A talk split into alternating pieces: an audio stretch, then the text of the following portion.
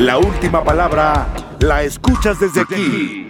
Inicia el podcast Es Así y Punto. Bienvenidos, esto Es Así y Punto. ¿Qué tal? Un saludo para todos.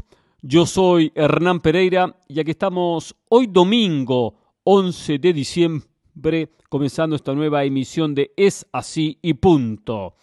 Día de descanso aquí en Qatar. Digo día de descanso por lo menos en lo que tiene que ver con el fútbol, en lo que tiene que ver con la Copa del Mundo. Tanto hoy como mañana no hay partidos. El martes vuelve la actividad. El martes primera semifinal, Argentina-Croacia. El miércoles la segunda semifinal, Francia ante Marruecos. Ya conoceremos a los dos finalistas de esta Copa del Mundo que el domingo estarán disputando el partido definitorio.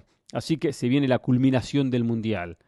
Tanto esperamos, tanto tiempo pasó, tanta ansiedad generó el Mundial y ya estamos ahí, en la semifinal, con 4 selecciones, 28 que se despidieron. Qué rápido que pasa el tiempo, ¿eh? Por eso digo siempre, hay que disfrutar el camino, hay que disfrutar cada instancia, que pasa muy rápido cada uno de los partidos y las eliminaciones. 28 selecciones ya se fueron, 28 selecciones ya se retiraron del Mundial. Por eso digo, después de cada triunfo hay que disfrutarlo realmente. Pero quiero hablar un poco del futuro. Y el futuro de selecciones que después del Mundial, algunos no clasificaron, otras clasificaron, comienzan a pensar, a planificar, a armar el proyecto para el 2026.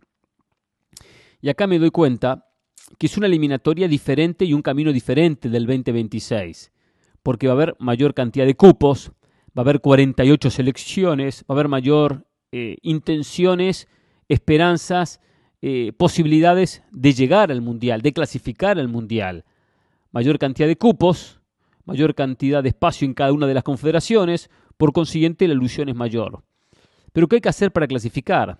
Ayer casualmente, en Jorge Ramos y su banda, da una noticia a Jorge Ramos que John De Luisa, supuestamente esto no es oficial, le habría dicho a Miguel Herrera, al ex técnico de Tigres, ex técnico del América, el Piojo, que presentara un proyecto, el cual iban a analizar y después tomarlo en cuenta para ver quién después asumía las riendas de la selección mexicana. Supuestamente él, junto con Jimmy Lozano, junto con Guillermo Almada, son 3 de los candidatos para asumir las riendas de la selección mexicana de fútbol. Esto es pura especulación, no hay nada concreto. Y hasta tengo alguna duda que solamente tengan estos 3 nombres. Guillermo Almada muy posiblemente sea técnico de Uruguay. Tengo esa sensación que ante propuestas diferentes en lo económico, pero de dirigir a México o a Uruguay, Almada, por una cuestión lógica de sentimiento, porque es el deseo de cada uno cuando comienza a dirigir, se va a ir con la selección celeste. Esa es la sensación que tengo y que México va a tener pocas posibilidades de contratarlo siempre y cuando Uruguay lo quiera. Todavía no se sabe el futuro de Diego Alonso. Pero a mí lo que me llamó la atención y donde iba con este punto, y ya lo comentaba un poco por la banda sin extenderme en el tema, que la Federación Mexicana no puede, como cualquiera de las federaciones, la que usted quiera en el mundo, no pueden llamar a un técnico y decirle presenten un proyecto. El proyecto tiene que presentarlo la propia Federación Mexicana de Fútbol, la propia Federación Colombiana de Fútbol, la propia Asociación del Fútbol Argentino, la propia AUF, Asociación Uruguaya de Fútbol, o la confederación que fuese, o la brasileña. Acá los técnicos pueden presentar su metodología de trabajo, su idea de juego, su cuerpo técnico, y entiendo un proyecto, pero un proyecto de cómo van a dirigir una selección en 4 años. Pero ya nos dimos cuenta que al llevar un buen técnico, un mal técnico, un mediocre técnico o un excelente técnico, no alcanza. En la mayoría de las selecciones no alcanza. Acá si no hay un trabajo integrado de diferentes categorías juveniles, de una liga que trabaje con la federación, es muy difícil crecer. Y estaremos de aquí a 4 años culminando el Mundial del 2026 y hablaremos exactamente de lo mismo. Como hace 4 años atrás estábamos en Rusia y hablábamos exactamente lo mismo, de lo mal que le había ido a México, por ejemplo, en el partido contra la selección de Brasil y aquella derrota dolorosa ante Suecia. Es decir, si no arma la propia federación un proyecto sólido, no se va a cambiar. Primero, el proyecto tiene que tener mayor cantidad de talento, mayor cantidad de jugadores. Entonces, ¿puede el técnico de turno, sea Klopp, Guardiola, Mourinho, Ancelotti, el que usted quiera, el que quiera, puede conseguir jugadores más allá de lo que tiene hoy la Liga MX? No, tendrá que contar con los de la Liga MX y por supuesto los que están en el extranjero. No tiene una varita mágica. No puede transformar a los jugadores en más talentosos, en mejores condiciones. Después puede darse que tenga un buen mundial. Puede hacer como Marruecos, un mundial histórico con buenos planteamientos y llegar lejos. También es pan para hoy, hambre para mañana. Solucionar a través de un campeonato que disimule realidades. Porque a veces el campeonato engaña, se llega a un quinto partido, se llega a una semifinal. Costa Rica llegó con planteamientos muy buenos de Jorge Luis Pinto en Brasil 2014. Llegó a estar entre los mejores 8 del mundo y perdió con Países Bajos en cuartos de final, que lo hubiese depositado entre las 4 mejores selecciones del mundo. Hizo un mundial notable Costa Rica con Jorge Luis Pinto, teniendo en el grupo a Italia, a Inglaterra, a Uruguay, y pasó de ronda. Y ganó aquel enfrentamiento contra Grecia. O sea, fue estupendo lo de Costa Rica. Ahora yo les pregunto, Costa Rica, que tuvo un mundial inolvidable en el 2014, insuperable, ¿creció? No creció. Costa Rica no creció futbolísticamente. Entonces, no podemos traer un técnico solo para que traiga buenos resultados si después no hay un crecimiento paralelo. Tiene que existir primero el crecimiento y sí traer un buen técnico que aproveche de ese crecimiento para que se dé un salto de calidad, no para que se consiga un resultado aislado y un buen mundial, un buen torneo y ya está. Es verdad que se quiere tener un buen torneo, pero ¿de qué sirve tener un buen torneo? Vamos a suponer la selección que usted quiere, si quiere la mexicana, la colombiana, la polaca, lo que usted quiera. Llega a las semifinales del Mundial 2026. Notable mundial, estupendo mundial. Y después, por 4 mundiales consecutivos, no pasa de ronda. ¿De qué le sirve el estupendo mundial? Cuando no hay un crecimiento, no hay una base de continuidad a un trabajo. Por eso digo que el proyecto tiene que estar trabajado con el director de selecciones, con la federación, con el presidente, con el fútbol, con la cabeza del fútbol, no con el director técnico. El técnico presentará su proyecto para adaptarlo al que tiene la federación. El proyecto de la federación tiene que estar establecido desde la mejor formación de jugadores en los clubes, cómo ayudar para que los clubes tengan mayor formación, mejor formación y a su vez consolidación de los jóvenes, más espacio para los jóvenes, bajar los extranjeros, la cantidad, una idea. Cómo facilitar la salida de jugadores hacia otros campeonatos u otras ligas más competitivas. Cómo coordinar el trabajo de la sub-17 con la sub-20, con la sub-23 y con la mayor. Eso hay que trabajar. Jimmy Lozano nunca trabajó de la mano con el propio Gerardo Martino. Y no porque estaban peleados, ni porque no se querían. No tenían problemas. Pero cada cual hacía su trabajo. No había un trabajo coordinado. No fue que el que trajo a Martino le dijo a Martino, ahora traigamos a alguien para la sub-23. Que te sientas identificado. Y Martino votó y armó y lo entrevistó. No, eran islas separadas. No había ni un puente entre una y la otra. Cada cual tenía su economía, cada cual tenía sus decisiones, su idioma. Eran como islas independientes, donde tenían solamente la posibilidad de estar en una u en otra. Prácticamente el pasaporte era como que podían utilizarlo en ambas islas. Por eso un jugador podía estar en la sub-23, si tenía la edad, por supuesto, o la mayor. Pero esa comunicación no existía, al punto que Jimmy Lozano, que él tendría que haber sido parte de la selección mayor como asistente de Martino, nunca lo fue. Quedó despedido una vez que terminaron los Olímpicos. Entonces, ¿dónde está la integración y experiencia, que acá lo mencionamos, que Jimmy Lozano recogió durante los años que estuvo con la sub-23? ¿Cuánto le aportó a la mayor? Nada. Pero dirigió a los jóvenes, que eran el presente y futuro de México, y algunos fueron parte de la Copa del Mundo. Bueno, eso hay que hacerlo con la sub-17, con la sub-20, de la sub-17 a la sub-20, de la sub-20 a la sub-23, de la sub-23 a la mayor, pero tiene que estar coordinado por quién, por la selección, por la federación, por la propia Federación Mexicana. El propio Gerardo Torrado, que era el coordinador de todas las selecciones, fue despedido, porque no se clasifica a la sub-20 al mundial, porque no clasifica a la olímpica a la mundial, porque no clasifica a la femenina al mundial, y era el director deportivo que trabajaba con Gerardo Martino. A Martino le molestó mucho la salida del propio Gerardo Torrado. Y faltaba poco para el mundial, pero como había que cortar cabeza para limpiar la cabeza de John De Luisa y que John De Luisa acusara a alguien y encontrara culpables en alguien, se lo terminó despidiendo. Entonces no se está trabajando de la manera correcta, no hay una manera de un plan, una coordinación entre todos, una unión entre todos, que aparte tiene que ser una unión entre la Liga y la Federación. La Liga por lo que representan los clubes, los extranjeros, el sistema de competencia, el ascenso y el descenso. El otro día hablábamos de un reporte que mandó un colega en redes sociales, estupendo, espectacular, sobre cómo trabajó el fútbol inglés para sacar mayor cantidad de futbolistas jóvenes y lo que hizo el fútbol inglés, logrando armar una comisión entre la Liga Premier, entre la Federación Inglesa y entre las ligas de ascenso, segunda, tercera y cuarta categoría.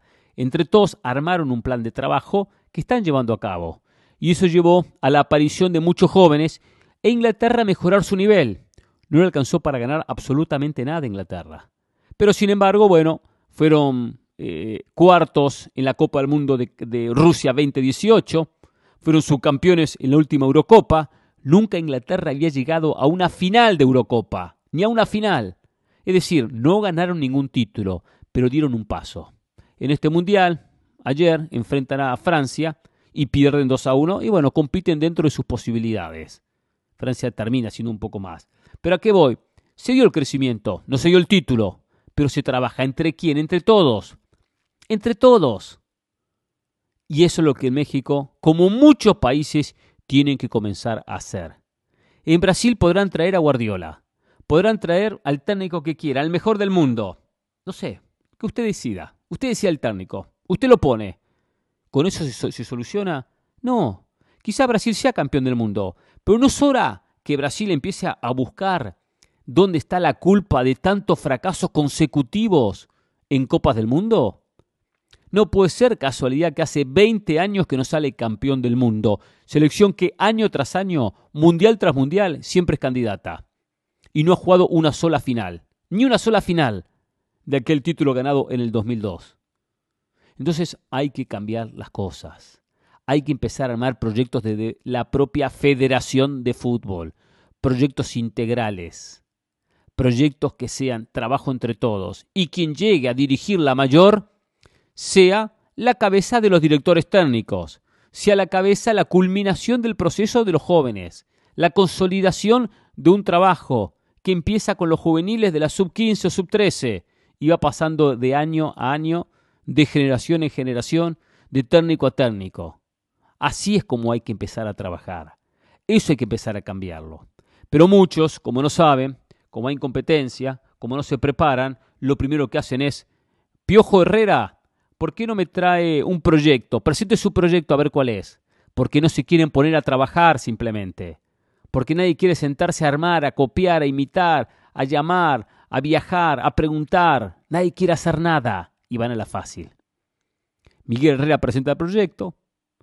El propio Guillermo Almada presenta su proyecto. Jimmy Lozano presenta su proyecto. Juntan los proyectos. ¿Cuál gustó más? Este gustó más. Perfecto, ponemos este. Y no hay integración total. Así vamos a ver más de lo mismo. Pasarán más de 1000 años, mucho más, como dice la canción. Pasarán los años y nada va a cambiar. Y nada va a cambiar, lamentablemente. Cuando se tome conciencia de dónde está el problema, se va a comenzar a encontrar la solución. Hasta ahora no se toma conciencia. En el fútbol como en la vida, primero hay que ser realista del problema. Si usted no enfrenta el problema, nunca lo va a solucionar. Si usted está pasado de peso y no asume que tiene un problema, no lo va a solucionar. Si usted es alcohólico y no asume que tiene un problema, no lo va a solucionar. Pero asuma que tiene un problema. Si usted maneja una federación y no aparece una selección competitiva y no asume que hay un problema, no lo va a mejorar. Si usted es CONCACAF y no asume que CONCACAF tiene que mejorar su fútbol y dice, no, estamos muy bien, no fue el mundial ideal, pero estamos muy bien, asuma el problema. Y después de asumir el problema, empiece a buscar soluciones. ¿Cuáles son las soluciones para resolver ese problema? ¿Cuáles son las soluciones para tener mejor relación con su esposa? Para dejar el alcohol, para ahorrar más dinero, para bajar de peso, o para manejar una federación de fútbol, o para manejar una selección. ¿Cuál es la solución? Es esta. En teoría, todo en teoría. Una vez que encontró el problema, asumió el problema y sabe cuáles son las soluciones, ahora viene el otro paso. Las comienza a llevar a cabo. Las comienza a llevar a la práctica. Comienza a ejecutar cada una de las soluciones que fue escribiendo y fue anotando y fue tomando nota que son las correctas. Si no hace esos pasos, nada va a cambiar. Y lamentablemente, de la manera que están procediendo muchas federaciones, nada va a cambiar.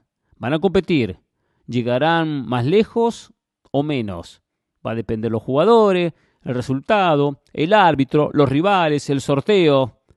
Pero cómo crecer, no van a crecer. Es así y punto. Llegó la hora donde la autoridad habla. Es así y punto. Han llegado 4 selecciones a estas semifinales de la Copa del Mundo: Croacia, Argentina, Marruecos y Francia. Y quería no meterme en el partido todavía, mañana vamos a analizar un poco los partidos, pero hablar un poco de la llegada de cada uno, el camino de cada uno, y un poco lo que genera en cada uno esta clasificación a las semifinales. Comúnmente llegar a semifinales para la mayoría de las selecciones es un paso fundamental y clave. Como decir, cumplimos. No cumplimos del todo, pero ya logramos estar hasta el último día de competencia o el anteúltimo, porque si se juega el partido por el tercer puesto, se juega el sábado, la final el domingo, solamente un día es la diferencia. Pero ya está, se quedan hasta el final del Mundial. Representa muy buen premio en lo económico. Entre los 4 primeros se llevan los mejores premios. El campeón mucho más, por supuesto. Representa jugar los 7 partidos, que no cualquiera juega 7 partidos en un Mundial. Solo 4 selecciones juegan 7 partidos. Por tanto, tiene siempre ese mérito. Como argentino, siempre recuerdo que uno decía, por lo menos terminar entre los 4 mejores.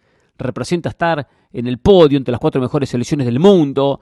Y tiene su orgullo.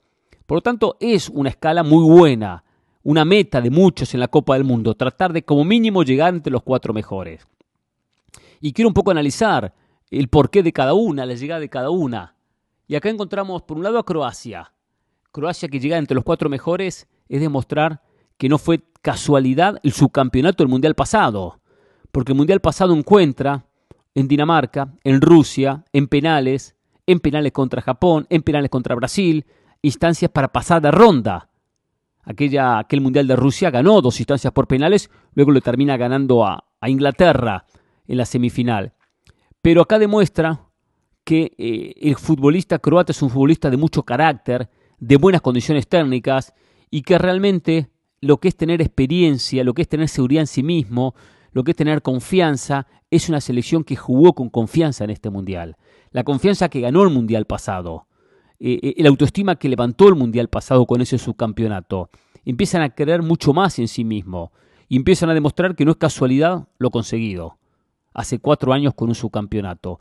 Pueden que terminen cuarto, el peor puesto de los 4, cuarto, pero ¿quién no quiere terminar segundo en un Mundial y cuarto en el siguiente? ¿Quién no quiere? Estamos posicionando en el peor lugar de todos a Croacia, que termine cuarto, puede que termine tercero, segundo o primero, no sabemos. Pero ubicándolo en el peor panorama, va a ser cuarto y segundo. Es brillante, es espectacular. Y es también consecuencia de un futbolista como Luka Modric, que ha sido el líder futbolístico de esta selección, con unas condiciones formidables y con una camada de jugadores también formidables. Hay camadas que marcan diferencias y la tiene esta selección de Croacia.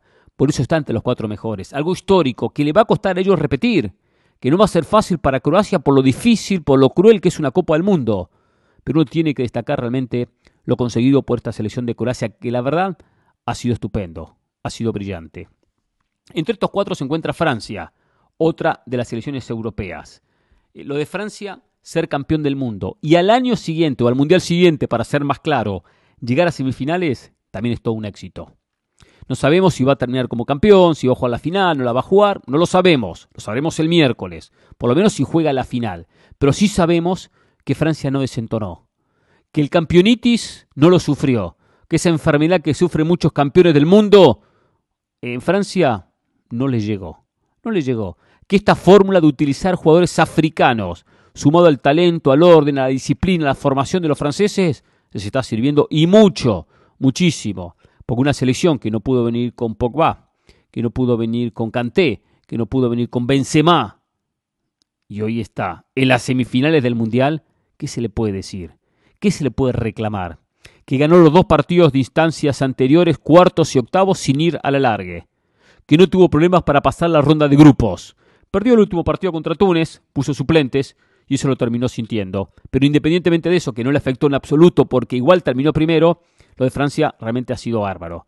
Francia dio un salto de calidad en 1998 cuando gana su primera Copa del Mundo. Le costó muchísimo, le costó una eternidad cambiar su chip, convertirse en selección competitiva. Nunca lo era, nunca ganaba nada, siempre estaba cerca y dio ese paso en el 98. Y a partir de ahí fue una selección protagonista. Por algo en el 2006 vuelve a una final de un mundial, aquella que pierde ante Italia. Y tiene mucho mérito jugar una final, siempre lo digo, tiene mucho mérito jugar una final de un mundial, por más que se vaya con su campeonato y se termine perdiendo. Y Francia lo consiguió. Por lo tanto hay que destacarlo de Francia, con el mismo técnico, con muchos jugadores que ya venían del proceso anterior, encabezados por un Griezmann por sus condiciones técnicas, por un jugador como Mbappé diferente, y con otros que han sido parte de las dos selecciones.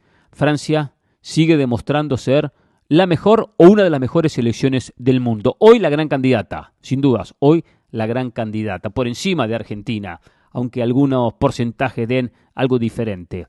Por lo tanto, eso hay que destacarlo. Dentro del nivel complicado del mundo y de Europa, en estas competencias, estar dos semifinales seguidas entre los cuatro mejores no es fácil, y lo está consiguiendo la selección francesa. Lo de Marruecos es el despertar de un fútbol que por décadas esperamos y nunca pasó nada. Lo de Marruecos realmente ha sido brillante, espectacular. Cómo compitió desde el primer partido, desde aquel 0-0 inaugural, desde la ronda de grupos, desde lo que pensábamos que iba a ser un mundial donde Marruecos se iba tempranito de la ronda de grupos, donde hasta pensábamos que Canadá le podía competir a Bélgica y a Croacia por meterse en los octavos de final. Y que Marruecos, bueno, 3 partidos y a casa. ¿Qué 3 partidos y a casa? 7 partidos y a casa. Eliminando a Bélgica, porque al fin y al cabo los puntos que obtuvo terminaron con la eliminación de Bélgica en el grupo. Eliminando a España y eliminando a Portugal, nada más ni nada menos. Con un fútbol muy simple, un fútbol resultadista, defensivo, pero defendiendo bien, con convicción, con mucho amor propio, con mucho carácter. Si algo ha tenido esta selección es carácter. Nunca se achicó, nunca se disminuyó ante el rival, pero siempre tuvo la fortuna, la selección marroquí, de no estar perdiendo. Por lo menos en los partidos importantes, siempre sacó la diferencia. En el único partido que empezó mal fue contra la selección el único partido que la selección terminó recibiendo un gol fue contra la selección de Canadá, que recibió el único gol de la competición, pero lo recibe recién en la segunda etapa, cuando el partido le iba ganando 2-0, fue cuando Canadá termina descontando. Pareció como que Marruecos se relajó después de aquella diferencia de 2 goles. Croacia no le hizo goles en aquel 0-0 inaugural, Bélgica no le hizo goles en el 0-0 que cerraba el grupo. O no, era la segunda fecha, cuando jugaba contra la selección de Bélgica, le ganaba 2-0 a Bélgica, que ahí le puso prácticamente la cereza al pastel, lo complicó mucho el conjunto belga con aquella victoria por 2 goles de diferencia. Y después llegó la instancia decisiva, en los octavos de final, donde España intentó, buscó, atacó y no le hizo un gol, 0-0 y a penales, donde después apareció la selección de Portugal y pasó lo propio. atacó, buscó el conjunto de Fernando Santos y no le terminó haciendo un gol. Con solidez defensiva, algo fundamental en los mundiales, Marruecos está entre los 4 mejores. Hizo historia y eso no se lo va a quitar nadie. Ahora va por más. ¿Por qué no una final?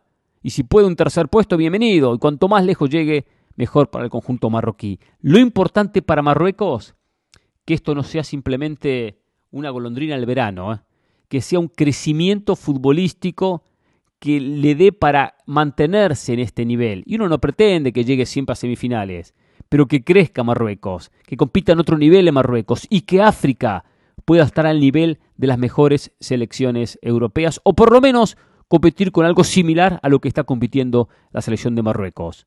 Ojalá que sea el despertar de África y no simplemente un buen torneo aislado y nada más. Ojo, cuando hoy tengo que intentar adelantarme a futuro, yo lo veo como un campeonato aislado.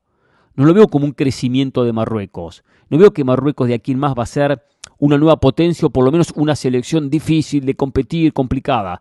Tuvo un buen torneo, tuvo un buen cuarto de hora. Habrá que ver si el tiempo me da la razón o no. Pero no me extrañaría que para la próxima Copa del Mundo Marruecos no pase la ronda de grupos. O la pase y se vaya temprano.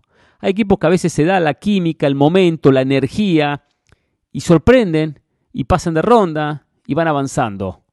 El técnico llegó hace muy poco. Habían cambiado el técnico porque las cosas no venían bien.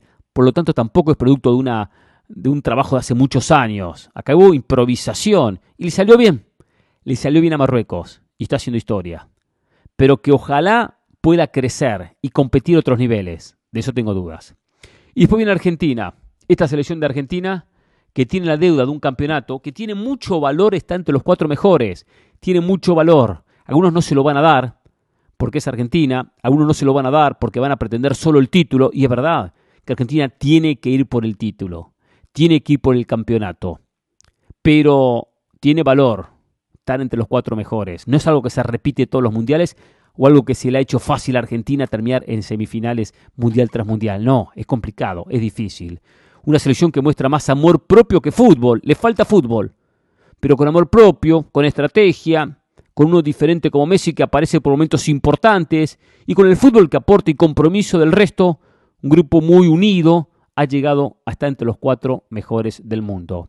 Todavía con más obligaciones de seguir pasando, de seguir avanzando, haber aprovechado un poco los caminos, no fue tan fácil con Países Bajos, pero se le abrió un poco y no tuvo que enfrentar a ninguna potencia categoría A, dígase Brasil, o Inglaterra, o Francia, o España.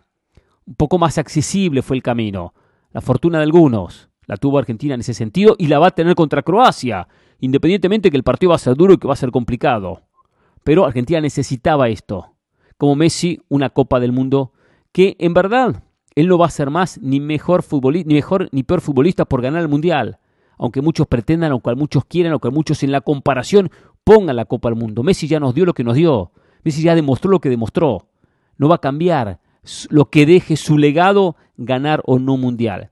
Pero para los resultadistas que solamente apuestan a eso, en la comparación dirán siempre, Messi nunca ganó un mundial, o comenzarán a decir, Messi sí ganó un mundial, por lo tanto, pero bueno, a mí no me va a cambiar, gane o no lo gane, lo que Messi ha sido como futbolista, en absoluto me va a cambiar. Claro que quiero que lo gane, por supuesto que quiero que quede con un campeonato, como mucha parte del fútbol quiere que Messi gane su campeonato.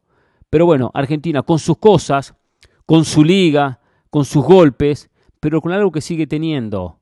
Es una buena formación de jugadores, una buena cantera de jugadores. Jugadores que no han brillado en clubes como en otras épocas, pero que les ha alcanzado para seguir siendo protagonista. Porque tampoco es un torneo aislado de Argentina, quien viene de ser campeón de América, de ganarles a finalísima Italia, que es verdad fue un solo partido, un torneo de un partido, pero también al campeón de Europa, a Italia, que no era una selección de segundo nivel. Por lo tanto, tiene su valor. Por supuesto que va por más y no se conforma con esto. Pero lo van a recordar los argentinos y van a valorar mucho esta instancia de semifinales. Porque no se repiten todos los días. Argentina en su historia de tantos mundiales es la 6ª vez que llega a una semifinal. De los cuales, de las 5 anteriores, en 2 terminó con el campeonato y en 3, contando aquel mundial de 1930, con el subcampeonato. Lo cual no es que todos los días a la Argentina, todos los mundiales, llega entre los 4 mejores. Esa obligación la tiene. Por ahora la está cumpliendo, aunque claro, no se va a conformar y va por mucho más. Es así y punto. Es así y punto. Llegó el momento de los mensajes. Llegó el momento de comunicarme con ustedes a través de la cuenta de Instagram, Pereira ESPN. Tengo unos cuantos mensajes, y tengo unos cuantos mensajes lindos, de esos desafíos de la gente que dicen, Pereira, no estoy de acuerdo, no estoy de acuerdo, no estoy de acuerdo. Y me gustan esos mensajes cuando, por supuesto, la gente lo hace con respeto, como lo hacemos nosotros, y podemos tener un ida y vuelta. A ver, primero vamos con el orden que lo he recibido. Dice Antonio, buenas tardes, señor Pereira. Hoy me tomo la libertad de escribirle para expresar una queja para sus seguidores. La verdad me tienen cansado de que todos los días le mandan mensajes a usted quejándose de José del Valle. Primero se quejaban de que él dirigía el programa y ahora todos los días mandan mensajes a usted quejándose de lo que él dice en otros programas. Señores, el señor del Valle tiene sus propias redes sociales. Vayan a quejarse ahí con él. El señor Pereira no es el papá o el centro de quejas. Por favor, ya paren, la verdad cansan. A mí me gusta el programa, me gusta cómo analiza el fútbol usted, señor Pereira, y por eso escucho a diario. Y cuando estaba el señor del Valle y Estrada, también escuchaba para ver el fútbol de diferentes perspectivas, y eso es lo bonito del fútbol. Todos lo vemos diferente y a todos nos gustan cosas diferentes. Gracias por el esfuerzo que hace por darnos programas todos los días y suerte para Argentina mañana. Es así y punto. Gracias, Antonio, le agradezco. Este mensaje lo mandó hace unos días atrás, no lo había podido leer, pero lo tenía pendiente. Y tiene razón.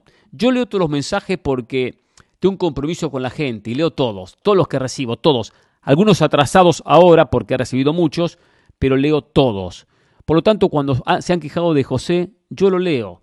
Pero tienen razón lo que dice nuestro amigo, tienen razón. Ya José no está en el programa, entonces vayan a quejarse con él, no conmigo. Carlos Rodríguez, hola Hernán, buen día. Espero que cuando lea este mensaje esté contento por el triunfo de Argentina. Mi tema, las camisetas o jersey de países. Soy peruano y me gusta mi camiseta, pero nunca iría a una reunión social, no deportiva, con ella. Pero hay otras jersey de países elegantísimas, como la de Francia o Inglaterra. Recuerdo la de Estados Unidos en degradé, una maravilla. Los jerseys no solo son para ir a la cancha, también pueden ser fashion vistiéndolas.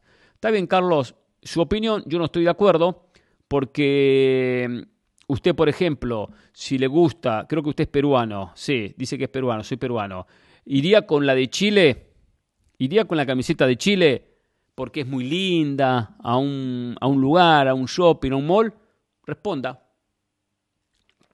Ya respondió, mientras yo tomaba agua. Claro que no, seguro que no. ¿Por qué? Porque hay una rivalidad. Entonces la de Francia sí, la de Inglaterra sí, la de Chile no. Entonces, ¿en qué estamos? ¿Tiene que ver el color o no tiene que ver el color? ¿Tiene que ver el escudo o no tiene que ver el escudo? Alexis Pérez. Saludos, Hernán. Felicidades por su aniversario. Yo y mi esposa vamos a cumplir apenas 2 años de casados, el domingo 11 de este mes. Nos falta mucho para llegar a los 21 como ustedes. Ella es ecuatoriana, estuvo triste cuando su selección quedó eliminada. Yo soy estadounidense, salvadoreño. También triste cuando Estados Unidos quedó eliminado. Espero ver a la Selecta en el próximo Mundial 2026. También espero que Conmebol lo gane, sea Argentina o Brasil en este Mundial. Es así, punto. Por supuesto, este mensaje de Alexis lo recibí hace unos días atrás. Ya quedó fuera Brasil y eso lo sabemos, ¿no? No es que estaba desactualizado. A ver, este mensaje. Hola, profe, te saluda el cartero. Y felicidades por el triunfo de Argentina. Pero te digo la verdad, me puso triste que perdiera Brasil. Y también no ando de hipócrita como los salvadoreños, hondureños y puertorriqueños que se ponen la camiseta de Argentina. Yo no quiero que gane Argentina. Tengo bronca porque soy mexicano y nos ha ganado 3 veces en los mundiales. Excepto Messi, todos los demás jugadores son unos altaneros y poco humildes. Es así y punto. Claro, te lo digo como hincha. Ahí te va la foto. Y mandó una foto. No la vi la foto, cartero. ¿Sabe qué? Yo valoro mucho su honestidad, y me encanta su honestidad. Y está bien, usted como mexicano no tiene ninguna obligación de irle a Argentina. No pasa nada, Tranquilo, no pasa nada, no hay inconveniente, no va a ser ni el primero ni el último. Ahora, hay mexicanos que sí le van a Argentina. Usted no le va, no pasa nada. A mí sí me hubiese gustado que México tuviese un buen mundial. Me gustó ganarle y me hubiese gustado que clasificara. Pero esto no es ida y vuelta, no hay que pensar de la misma manera. Y bueno, verdad que Argentina le ha ganado las últimas 3 veces. Y sí le digo una cosa. A ver, el tema de la humildad, porque alguien también lo toca por ahí. No todos son unos altaneros. Julián Álvarez es un tipazo. Enzo Fernández es un tipazo. O sea, conozco jugadores que son, la verdad, que buenas personas. Son tipos sanos, no le hacen mal a nadie. Los argentinos caemos mal, sí, caemos mal. Somos un poco soberbios, sí. Somos agrandados, sí. A ver, también le digo una cosa, Yo recuerdo cuando Honduras le iba muy bien con la selección. Qué agrandados que estaban, Recuerdo cuando Colombia le fue muy bien, la época de Valderrama, de Rincón, de Álvarez, el Tino Asprilla. Campeones del mundo, Brasil, o más grande del mundo. Brasil suena muy bonito cuando uno escucha el portugués. Pero son los mejores, se creen los mejores siempre. O sea, todos tienen su porcentaje de agrandados también, Todos los tienen, Los mexicanos también cuando ganan. O sea, todos tienen eso de sentirse superior. Ahora, también entiendo que el argentino no cae bien. Lo entiendo. A veces también se magnifica y se hace mucho drama por cualquier cosita. Lo hace un europeo, no decimos nada. Lo hace un argentino, se hace un drama bárbaro. Tremendo drama. Pero gracias porque usted nos escucha, yo eso lo valoro mucho, es un fiel oyente, aunque no le va a Argentina, y escucho a un argentino al frente del programa. Yo le doy mucho valor a eso, Le doy mucho valor. Y no quiero que cambie de opinión, Que le vaya a Francia o le vaya a quien quiera, está bien. Dice Tomás Sala, Maestro Pereira, lo felicito mucho por el pase de Argentina, más que merecido. Le quería comentar que este partido de Argentina fue casi la misma historia que con Australia. Argentina ganando 2-0, donde todos pensamos ya el partido definido, y en unos minutos le dan la vuelta. Australia casi lo empata en el último minuto. ¿Cómo piensa que Argentina debería trabajar esto? Me preocupa se repita la historia contra Croacia. Vamos con todo, Argentina. Espero ganen la Copa. Un abrazo y gracias por todo su excelente trabajo. Tomás, es un cierre de partido, o son cierre de partido mal manejados por la dirección técnica. Aquí Scaloni está manejando mal el cierre de los partidos. A veces le falta al volante central que se pare delante de los centrales. No es cuestión de tener 3 defensores atrás y no tener un volante central tapón. A veces siento eso, que falta el volante ahí.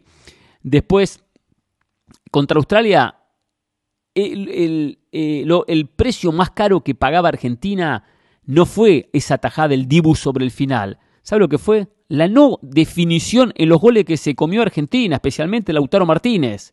Ahí pagó caro. Tuvo gran cantidad de chances. No lo liquidó y le dio vida al rival. Y el rival se la juega, Uno al rival no lo puede mantener con vida, El rival se la juega, Países Bajos apostó al centro, descontó, se metió en el partido. Y bueno, y también está un poco el temor de un equipo que dice me defiendo y quiero cuidar lo que tengo y me voy metiendo atrás y no quiero salir y no doy espacios y eso. Y Argentina futbolísticamente no ha tenido un mundial espectacular. Le soy sincero, No ha sido en lo futbolístico espectacular lo de Argentina, Tiene mucho que mejorar. Sacostán, hola Hernán, yo soy hondureño, pero por la única razón que quiero que gane este mundial, su querida Argentina, es por Messi. Ese varón es la excepción. No es orgulloso, no es prepotente y sobre todo es un hombre de familia. Me identifico con él. Arriba Argentina, carajo. Y no me pierdo los podcasts 24/7. Gracias, Saco. Un abrazo. Sí, la verdad que Messi es un ejemplo. Por eso que cuando dicen argentinos agrandados, prepotentes y nos insultan por todos lados, Messi la verdad que es un pan de Dios. El tipo es buenísimo, no le hace mal a nadie, no jode. Está con sus hijos, con su esposa. Nunca se escucha nada mal de Messi. Y él también es argentino, Digo porque no son todos iguales. Germán González, gracias por ser un gran periodista y comentarista deportivo. Hernán, tuve la oportunidad de conocer a la banda cuando la final fue en Carson, California. Te tengo un grandísimo respeto a ti y a Jorge. Espero que Argentina sea campeón del mundo. Éxitos y felicidades, Hernán, por ser un gran representante de Latinoamérica aquí en los Estados Unidos. Gracias, Germán. Le agradezco, muy amable. Un abrazo y gracias por estar siempre pendiente. Daniel Peralta, este mensaje está bueno, escuchen con mucha atención. Hola Hernán, excelente su podcast, gracias. En general estoy de acuerdo con sus acertados comentarios, pero difiero con usted en cuanto a que se refiere a Argentina como una selección de primera línea y tilda al resto de la CONMEBOL, exceptuando a Brasil, como de segunda línea. Argentina hace décadas que no hace nada. Solo por tener 2 estrellas empolvadas no es una selección de primera línea. Primera línea es el pentacampeón. O sea que está hablando de Brasil, por supuesto.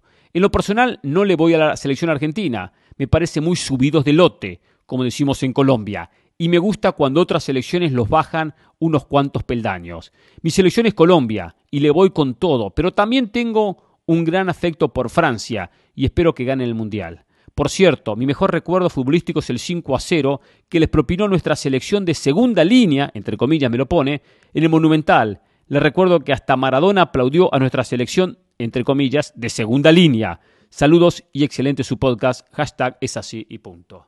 Daniel, me gusta su mensaje, gracias por escribirnos, le agradezco muchísimo por tomarse la tarea y escribir. A ver, usted es antiargentino, por eso le va a Francia, le cae mal la prepotencia argentina, como lo dice. Entonces, bueno, todo lo que venga de Argentina no le cae bien, no le viene bien. Por eso dice que los argentinos, como que pone por acá, dice, estoy de acuerdo con el comentario, difiere un... Bueno, por ahí, que son subidos de lote. Bueno, a veces sí. Que también le voy a decir una cosa, eso de subidos de lote y de agrandados. Le voy a decir una cosa, del argentino es agrandado. No todos, porque hay muchos que no lo son. Muchas veces se generaliza, el futbolista lo es. Ahora, también yo quiero que el futbolista sea agrandado, ¿sabe? Yo quiero que el futbolista sea convencido de sí mismo, porque el agrandado está muy relacionado con el ganador. El agrandado está relacionado con el ganador. Cristiano es agrandado y es ganador. Chilaver era agrandado y es ganador, o era ganador. O sea, está muy relacionado el agrandado con el ganador. Está relacionado eso de me siento el mejor y compito como el mejor. Ahora, me siento inferior, me siento un boludo, me siento un tonto, me siento menor, me siento menos.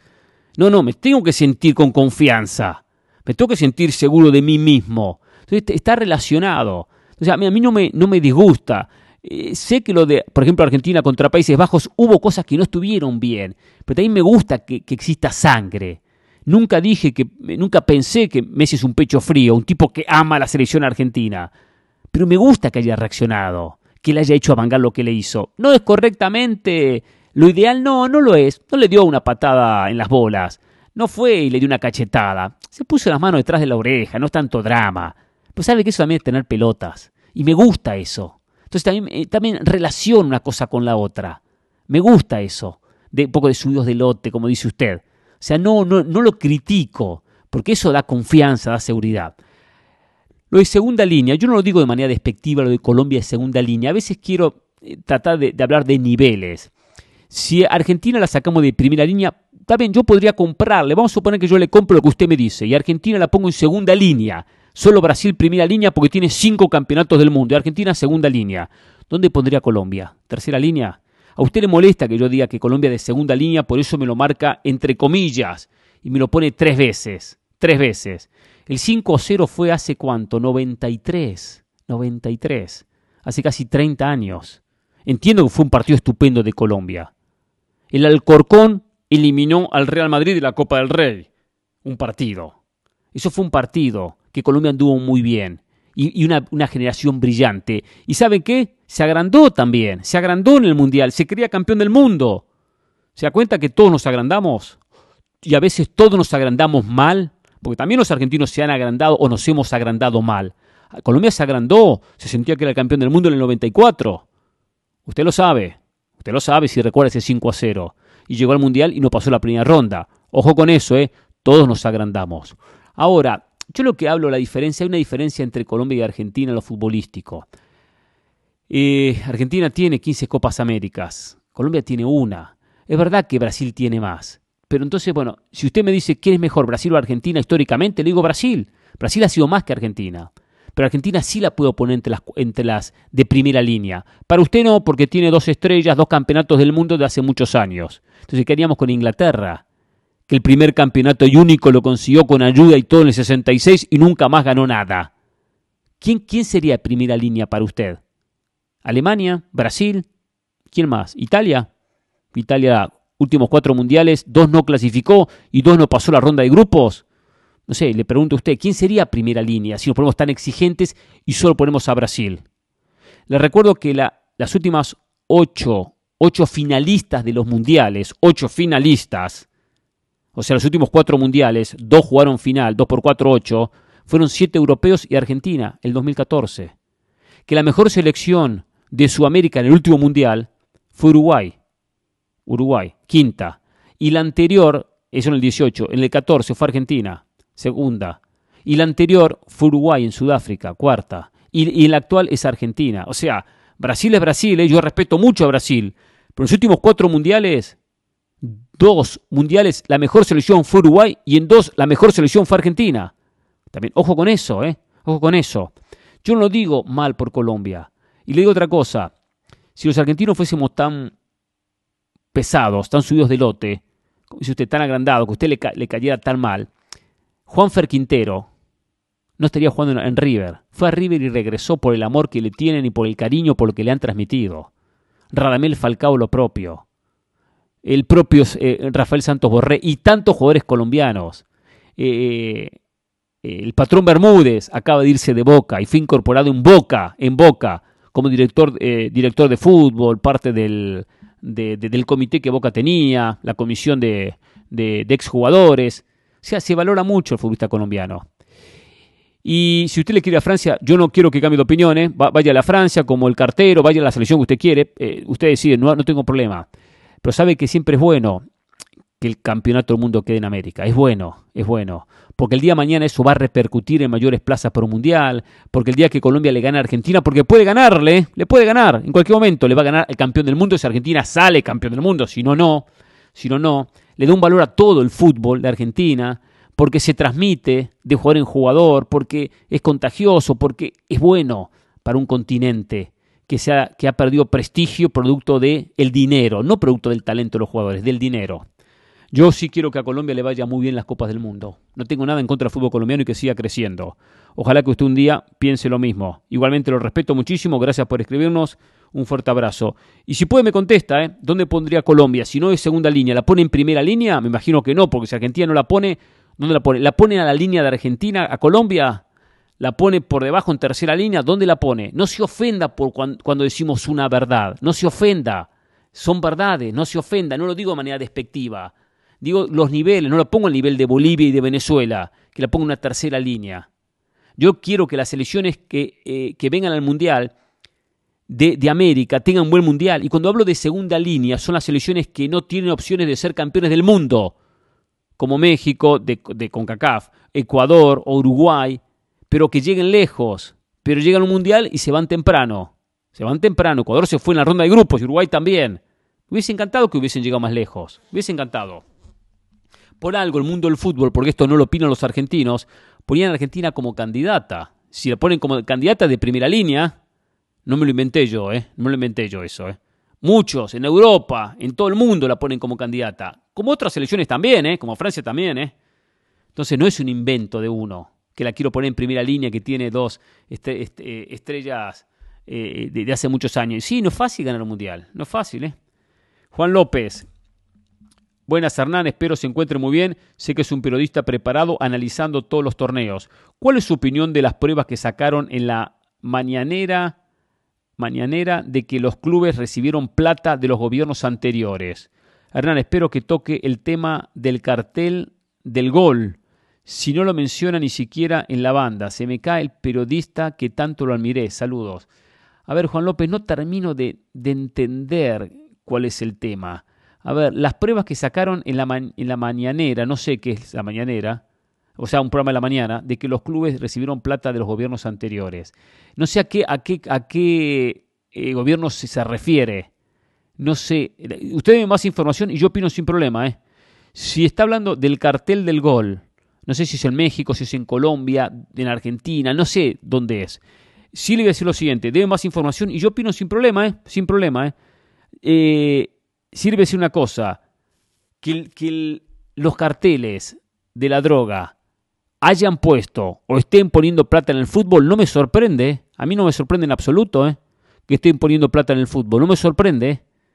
Después, bueno, habría que ver clubes, no tengo pruebas, en qué países, pero que estén poniendo plata lavando dinero, no tengo dudas. Carlos Urrutia. Pero igual deme más pruebas y yo hablo sin problemas, sin inconvenientes, siempre y cuando conozca la información. Carlos Urrutia, buenos días, profe. Hoy domingo escuchando el programa de ayer sábado. Excelente, ya sabes, hay muchos que no quieren Argentina, pero somos más los que la queremos ver levantando la copa. Hashtag es así y punto. Gracias, Carlos Urrutia, por la buena onda, le agradezco. Un abrazo. Dice Eddie Pacheco, saludos Hernán y felicitaciones por el pase de Argentina.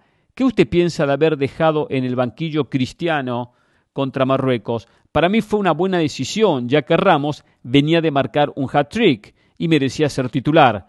Creo que con Cristiano no hubiese cambiado nada, ya que no aporta el juego en colectivo. Finalmente no funcionó con Ramos y la prensa señalará al técnico portugués de no haber puesto a Cristiano titular.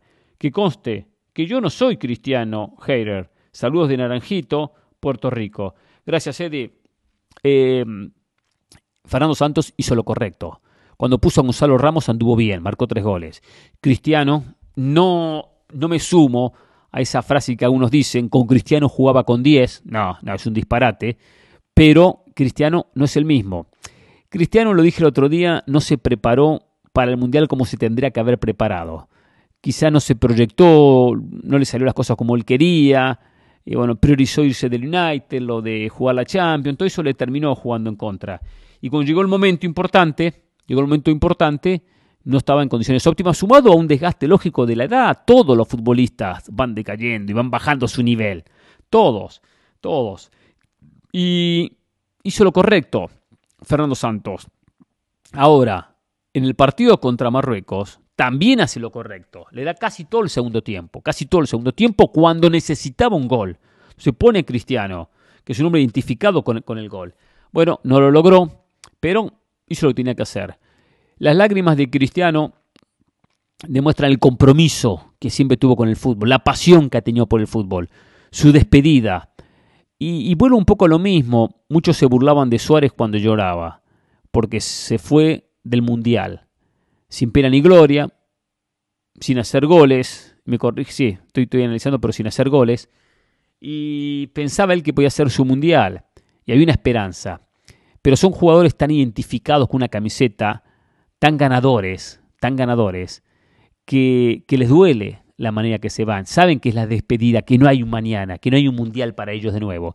Y Cristiano sintió exactamente lo mismo.